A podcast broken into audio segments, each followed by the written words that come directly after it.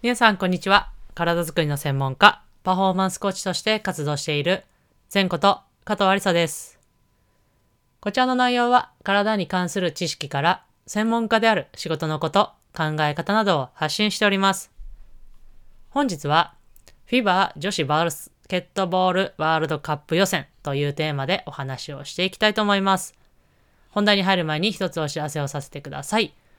バスケットボールオンライントレーニング、略して BOT、私が主催しているオンラインコースのコンテンツの中の一つ、オンラインゲストライブというものがあります。今回、このゲストの講師に、柳田翔子さんをお招きして、バスケットボール選手のための自分でできる体のチェック方法と題して、インカレ5連覇という大偉業を裏で支えた柳田翔子さんにご講演いただきます。こちらはですね、講義の後半にはなんと実技を行って、そして直接柳田さんに動きをチェックしてもらえるという大チャンスになっております。日程は2月の19日土曜日の8時からとなっておりますので、詳細は概要欄のリンクからチェックしてください。そしてもう一つ、こちら連日になりますが、その BOT の中にもある体を安全に効率的に動かす動きのスキルを特化して学べるムーブメントトレーニング全道場のウェイティングリストの登録を現在受け付けております。このウェイティングリストというのは一般の方よりも早く、そして特典付きでお知らせをもらえるものとなっております。ムーブメントトレーニングにご興味ある方は概要欄のリンクからチェックしてご登録してお待ちください。はい、という形で本日はですね、FIBA 女子バスケットボールワールドカップ予選というテーマでお話をしていきたいと思いますが、こちらはですね、先日、えっ、と、金曜日と、えーあ、木曜日と日曜日ですね、に行われた9月に行われるワールドカップの、えーそれのための予選が大阪で行われました。で、日本はですね、カナダとボスニアですね。ボスニア・ヘルツゴビナっていうチームがありまして、そのチームと戦いました。で、1戦目のカナダは見事勝利して、2戦目のそのボスニア戦は、えー残念ながら負けてしまいました。で、その1戦目と2戦目のですね、あくまでも私の、えー感想をお話、今回はですね、お話ししていきたいと思います。で、この、まず1戦目の VS カナダ戦というのはですね、まあ、この新メンバー、そして新しい監督、要は恩塚監督になっての新しいまたチームになりまして、なんかやっぱりこう緊張もあったのかわからないですが、前半ですね、ちょっとほあんまり走れ走れてなかったんですよね。で、やっぱその流れでこうなかなかリズムをつかめず、こうカナダにリードを許してしまっていました。で、前半ですね、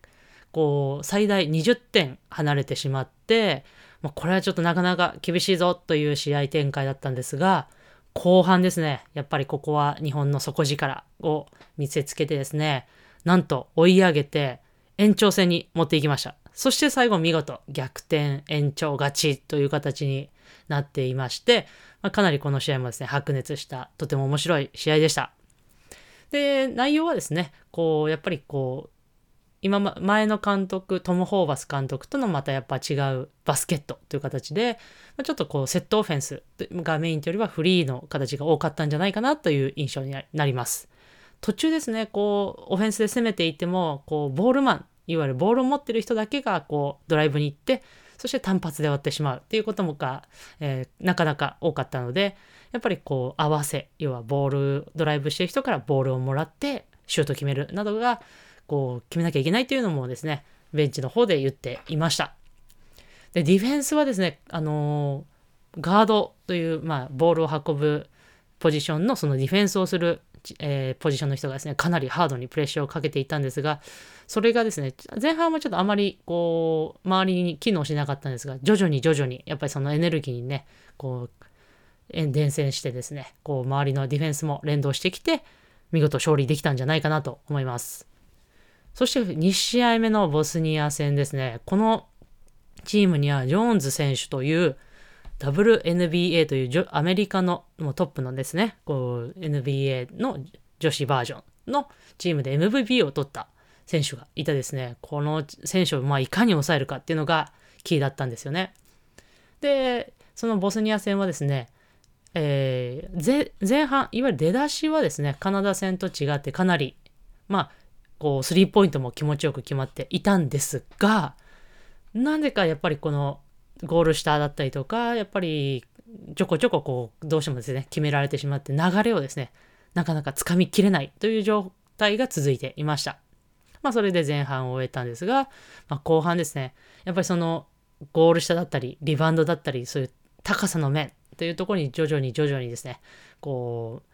う、負けていってしまってですね、最後はこう惜敗という形で負けてしまいました。ディフェンスもですね、こう、やっぱりそういう高さがあるチームに対しては、もっとハードにしていかなきゃいけない部分があったんですが、あまりですね、この記者会見でも恩塚監督が言ってたんですが、こうもっとアグレッシブにいかなきゃいけないっていう形を言ってたんで、あのもうその通りですね。もうもっともっとこうディフェンスというのレベルをもっと上げていかなきゃいけない感じな、えー、印象がありました。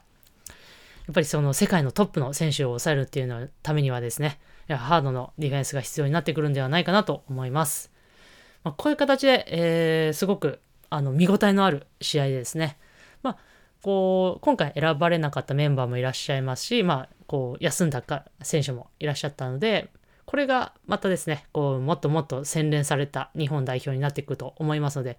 9月にそのワールドカップがありますので、それがオーストラリアのシドニーであります。もう非常に楽しみな、えー、国際試合になるかなと思いますので、ぜひご興味ある方はチェックしてみてください。という形で本日は終わりにしたいと思いますが、ぜひバスケットボールのですね、女子のダブルリーグ、日本の国内リーグもですね、また2月末から始再開いたしますので、そちらの方もチェックしていただけると嬉しいです。それでは最後、前頭部はストレッチして終わりにしましょう。目の前で手を組んで、その手を天井に伸ばして、伸ばして、伸ばして、はい、パッと力抜く。それではまた次のエピソードでお会いしましょう。